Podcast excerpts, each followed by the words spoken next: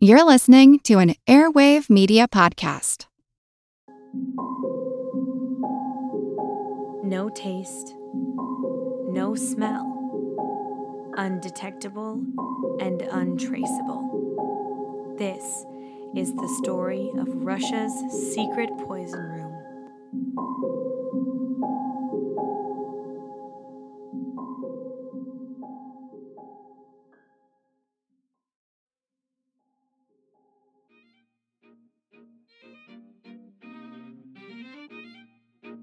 I'm TK, your guide to the past as we uncover the people, events, and little known facts hidden in the shadows of your old history textbooks. From Empress baddies to activist profiles, turkey gods and the history of the toothbrush, tattoos, Pompeii peepees, and everything in between, you can find it all here. There's no telling how far we'll dig or how many historical facts we'll re examine. No event is too small and no topic is too big because this is for the love of history.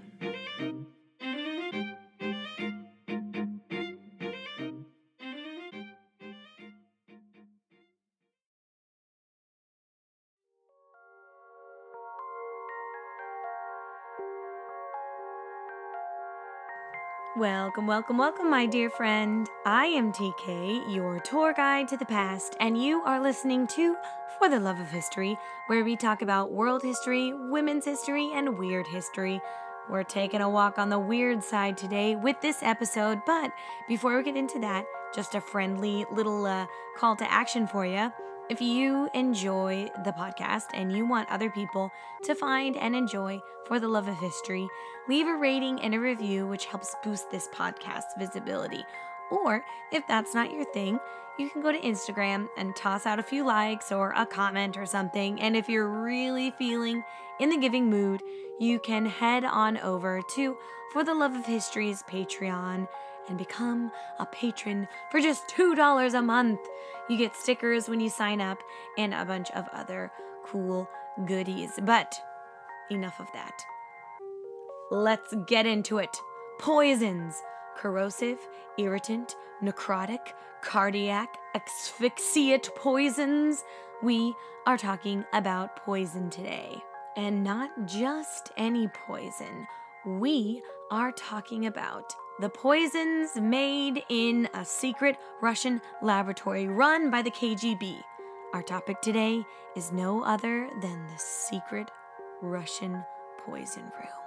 So grab your gas mask and your EpiPen if you got them, and let's get to it.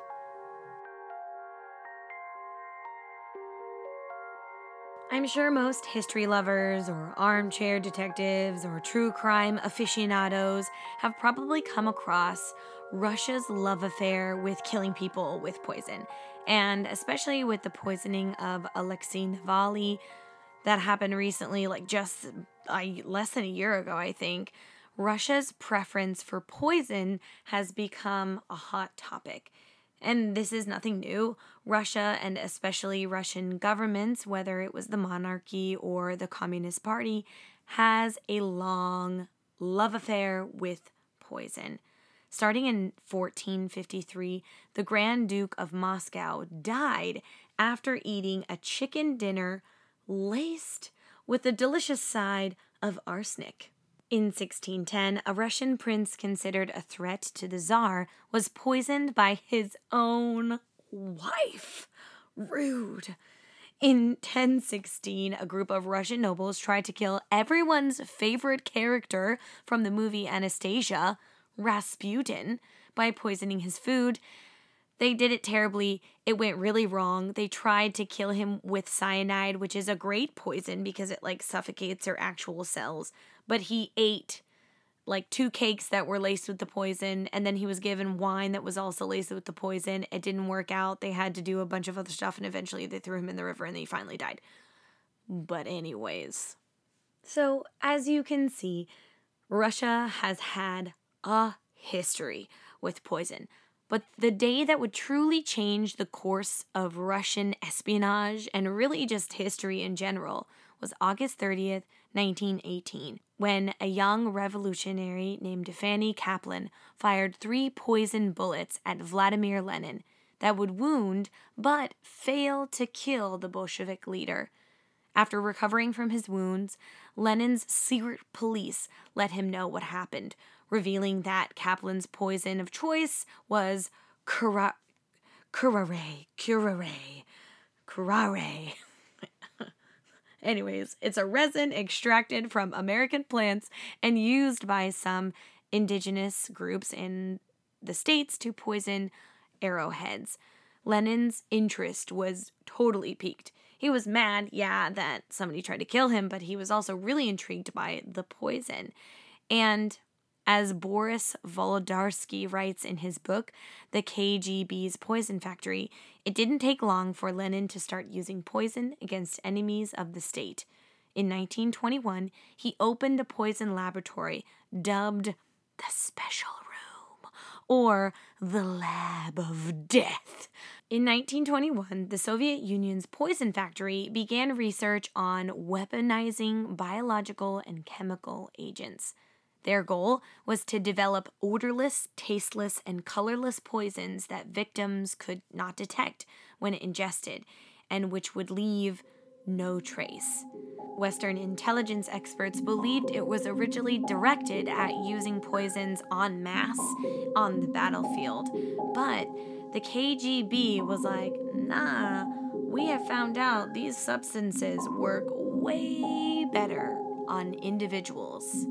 And so it began.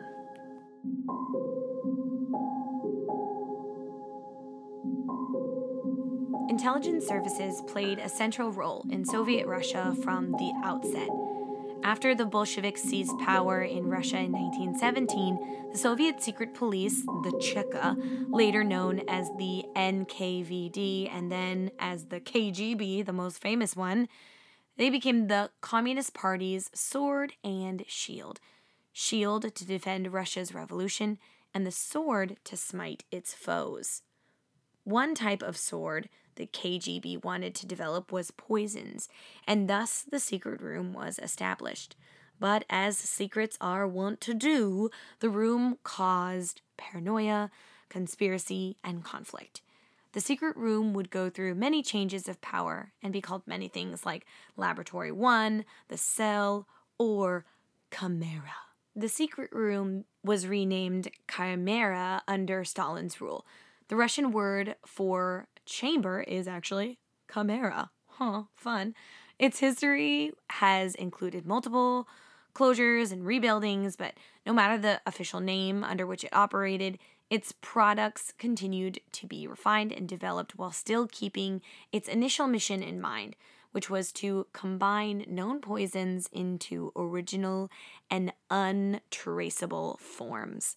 When I was reading the different articles and watching the documentaries, the people kept saying like bespoked poison. And I was like, ew, I don't like that. Like you have like a bespoke suit, like a custom made suit, but it just feels weird to say bespoked poison, so I'm not going to be using that word. But, anyways, the lab has a few known locations, with the most notorious being in 1934 when the Kamera was right next to Lubyanka, the KGB headquarters. The two were connected by a secret tunnel, which adds to the secrecy Prisoners and political leaders were seen going into the KGB headquarters, but almost never seen coming out. And I know you're asking yourself, why, TK? Why? That's a great friend. That's a great friend question. oh, that's a great question, friend. So, prisoners from the Gulag, which was Russia's forced labor camps, and also political prisoners would be used as guinea pigs for new poisons. They would run tests, they would run experiments, they would inject these poor people with all sorts of chemicals and poisons and new fandangled weapons. And if by some miracle you weren't dead in two weeks, they would take you out and shoot you using experimental bullets. Not just regular bullets, explody bullets, poison bullets, all sorts of fun stuff.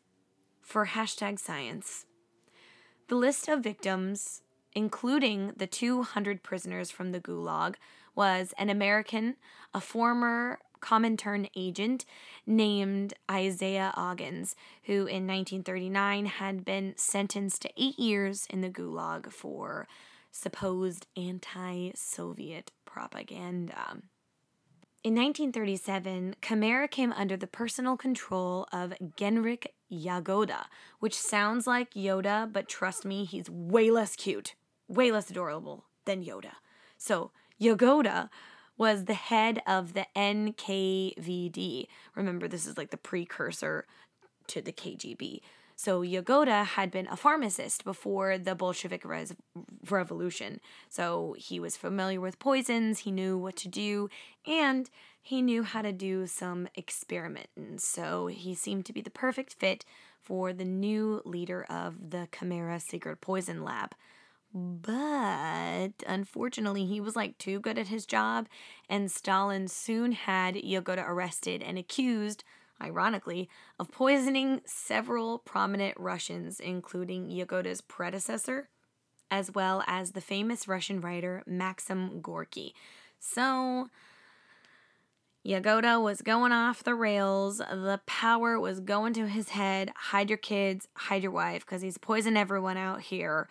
And Stalin was not cool with it because even though it's a secret Russian laboratory, there's rules, there's regulations, there's stuff that you have to follow, and Yagoda was not following these things. So he was shot. Next in line after Mr. Yagoda was Professor Grigory Mairanovsky, a very slender man looking fella. He he really fit the job. He was quite gaunt I don't know. I saw a picture of him and I was just a little scared. it made an impression on me. It's like the perfect job for him. Secret poison laboratory scientist. He was born for the job. Anyways, so Grigory's new updated version of the lab was attached to a group of assassins that were tasked to kill enemies of the Soviet Union. Grigory experimented with more than a dozen poisons the names of which I cannot say, but we're going to try to do this together. So, he experimented with thallium. Ooh, okay, that's not too hard. Sodium cyanide, also, we got that one. Colchicine, colchicine, colchicine, digitoxin, acetonite, sturgeon, and curica. oh my god. We're going to end there and I'm going to go listen to pronunciation.com. Teach me how to say these. I'll be right back. Hold on. All right, let's try again. So we've got colchicine, digitoxin, aconitine, strychnine, and curare. Whew, we did it. God, pronunciation.com is so helpful. I always look up the pronunciation of any names or cities or places, or in this case, poisons. But I saw these names of the poisons and thought it would be hilarious to try and pronounce them just like off the cuff. So I hope you enjoyed that because I thoroughly did. But I digress. so basically, Grigori was living his best life, doing his thing at the Kamera experimenting with all of these different things. It was like a poison candy store for assassins. Poisons were starting to be used to eliminate political exiles, starting with General Alexander Kutepov. Kutepov was a tough anti Bolshevik and a veteran of the Russian Civil War. He was also the head of the military wing of the anti Soviet organization he was not liked, not liked by the Bolsheviks. And one day he was on the streets of Paris just a walkin', and four unknown assailants popped out of a car, injected him with something, shoved him back into the car, drove off, and he was never seen or heard from again. Literal nightmare fuel. Whew. So, like I previously said, the goal of the secret room, or the Kamera as it was now known, was to create untraceable poisons, and that meant both the poison itself and the method of injection was supposed to be indetectable. Whenever a poison was detected in the corpse of a political activist or high profile victim, it would not be used again. For this reason, the Kamera was constantly developing new poisons and they were also developing ridiculous but sneaky ways to poison people. Point of poison is to be sneaky, to go undetected. And that means coming up with ways to give the target the poison without being caught. And by leaving everyone baffled, thinking the person died of natural causes, or making it look like a suicide or a weird medical phenomenon. If the poison worked too well and the person died before you could escape, it wasn't a good poison. If the poison wasn't good enough and didn't kill the person and just made them kind of sick, it wasn't good enough. So, these secret poison scientists had to come up with some real innovative shit. But they also had to follow strict, regimented protocol. As Jeffrey E. Stern writes in his investigation of Russian poisoning death in the Atlantic, the mystery of this case and of countless others before is the flourishing final touch of a highly planned state operation. Once a plan is developed, it is passed down a formal chain of command from the Kremlin to the chief of the Secret Service to the head of the FSB, the successor of the KGB, to the actual Kamera. Not even assassinations are exempt from the singular Russian bureaucracy. A target's body type, weight, eating habits, and other details must be known by a specialist who chooses a poison and calculates its dose. An assassin can't count on a second chance if the dose is too low and might be exposed as the killer if the dose is too high and symptoms come before he can escape. Agents draw on careful planning and a long history of tradecraft, which is why when enemies of the Kremlin die, blame is almost never conclusively established. One example of this next level planning and sneakiness is with Grigory Markov, a Bulgarian dissident who died after a KGB agent pricked him with a freaking umbrella tip. In the tip of the umbrella, there was this tiny pellet gun thing full of poison and it embedded into his skin, and even doctors couldn't find it. When they x rayed it, was crazy. It was bananas. In 1957, Nikolai Khokhlov, a KGB defector, came close to death after drinking a cup of coffee laced with an unknown type of thallium. How they got him with a cup of coffee, nobody knows. It was his coffee. He was just out and about. How did it happen? I have no idea. By the height of the Cold War, a clear target pattern emerged in the Soviets' use of nerve agents and chemical weapons, with political rivals, dissidents, defectors, exile people, and leaders of independence movements in the Soviet republics, including one priest, like a priest even, was wiped out by these toxins. Other innovations, such as cyanide, that could be used as a mist it was a mist version cyanide and also another poison that made the cause of death appear to look like a heart attack, and also a gas pistol that could shoot liquid up to 65 feet away. One politician was killed by a poison sprayed into his lamp, his bedside lamp. The poison was sprayed there, it was totally fine, dormant, but when he turned on the light bulb and the light bulb started heating up, it caused the poison to heat and turn into a gas and disperse through the room, but then also disappeared without a trace. Oh, this is James Bond who? I we don't know him. This is amazing. 007 stuff. But, you know, it wasn't all good and sneaky and people make mistakes. And sometimes the assassins, you know, they're fudged up a little. Like in 1957, when KGB defector Nikolai Khokhlov survived a thallium poisoning. Or in 1971, when the Nobel Prize winner Alexander Solzhenitsyn survived an attempt to poison him, as did former Ukrainian President Viktor Yushchenko in 2004.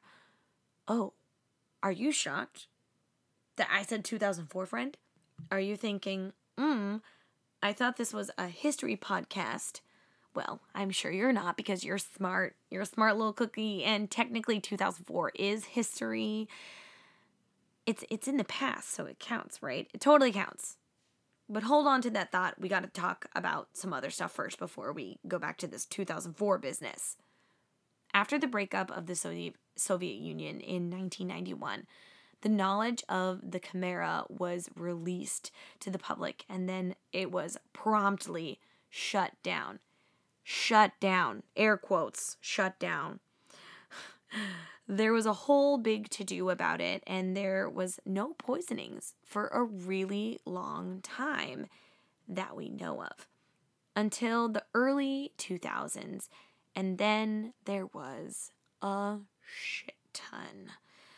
Like in 2004 with Viktor Yushchenko, or with Alexander Litvinenko, a former KGB and then S- FSB agent in 2006. He was murdered after confirming that Putin's Russia was still operating a Soviet era poison lab, the Kamera, the secret room, uh, meant to research and produce toxic weapons for the same past purchase purposes. Litvinenko was a former KGB agent and he had defected and that is a absolute no-no. He was killed via poison after drinking tea laced with radioactive polonium 210. And you know what extra sucks about his death? The thing with radioactive poisoning, I watched this in a Criminal Minds episode. Actually, side note, um, I've been watching a lot of Criminal Minds recently. It's like my comfort show, and this this episode topic idea actually came from an episode of that where somebody was uh, poisoned with radioactive material. Anyways, it's a great episode. If you like Criminal Minds, we we can be friends. I mean, we're already friends. Anyways, this poor guy, he was poisoned by radioactive material, and radioactive poisoning is really, really slow. And in like some form of Greek hell, this radioactive poisoning was killing him slowly, so he had time to collaborate with Scotland Yard officers to solve his own murder. Dude was gonna die. He was a dead man walking, but he was able to help the officers find his murderer which is cool but also terrible. Even now in 2021, we are still dealing with poison, especially from Vladimir Poo Poo and his bullshit. But just like the leaders before him, he claims that there is no secret poison making room. But with the most recent case of poisoning by Alexei Navalny, it can't be denied. He was poisoned with Russia's poison masterpiece, the apex of poison, Novichok, which is only made in Russia. It is so ridiculously potent and tasteless, scentless, undetectable.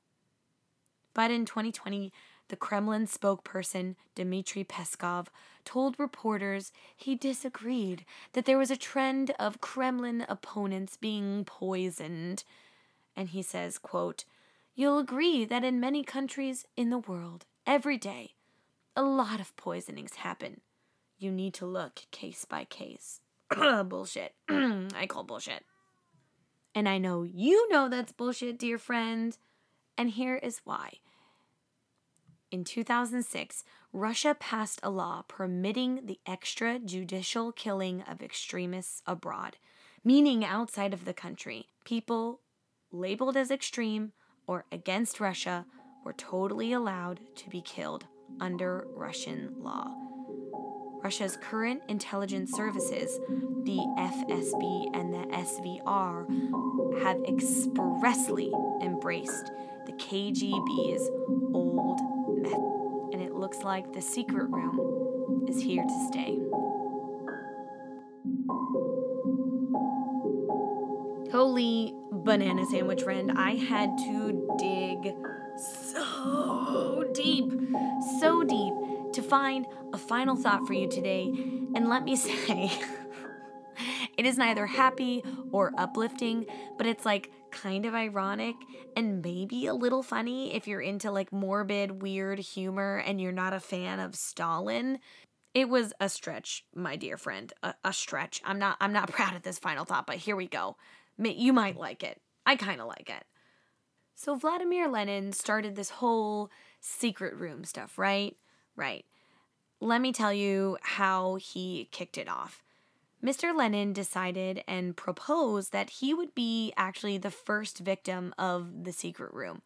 After suffering a debilitating stroke in 1922, possibly from the curare poison he got a few years earlier, the first leader of the Soviet Union asked his successor, Joseph Stalin, for some good ass Russian made cyanide to commit suicide. He didn't want people to see him as a, a weak person, a not a person that could be taken down by a stroke. He didn't like that image, so he just thought that he could die. But Stalin was like, "Nah, I'm not going to do that, man. That's not going to happen." But little did Lenin know that his wish would not be denied. Lenin was super paranoid, dude, and he was actually a total dick, believe it or not, and started to not be liked by some folks. He died on January 21st, 1924, and everyone thought it had been a heart attack, but his death is now thought to be caused by dun dun dun poisoning. Yes, I know. Irony. So, the historian and author Edvard Radzinsky tracked down the last surviving guard from the night of Stalin's death. He chatted him up for all the hot tea, all the hot poison tea, and found out some very interesting information and details about that night.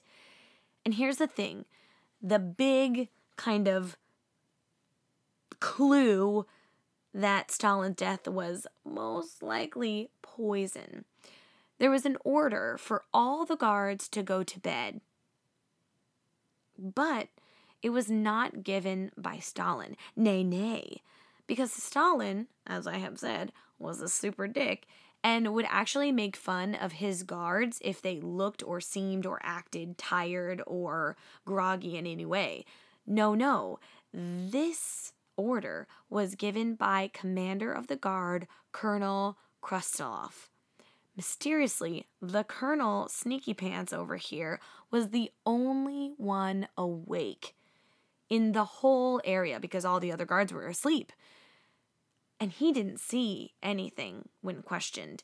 He was like, nah, I didn't see anything. He just found Stalin splayed out on the floor, dead as a doornail. That detail, combined with some other things that Radzinsky found, led him to believe that Stalin was actually poisoned by the very poison he had commissioned. I mean, maybe that's cosmic justice, karma. I don't know. Call it whatever you want, but it's pretty cool.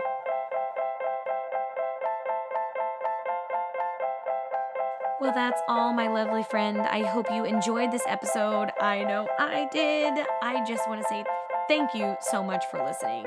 Without you, I honestly wouldn't be here. There would be there would be no podcast. So I really just want to say thank you for taking the time out of your day to spend time with me and learn about some weird stuff and cool stuff and women's history. I appreciate you so much. I hope you have a lovely day. And if you're not having a lovely day, there's always tomorrow or the next day.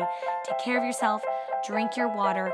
I'll see you on July 23rd when we talk about Noor Inayat Khan, the spy princess and Nazi killer. Okay, bye. Why is there a metronome right now? Oh, okay.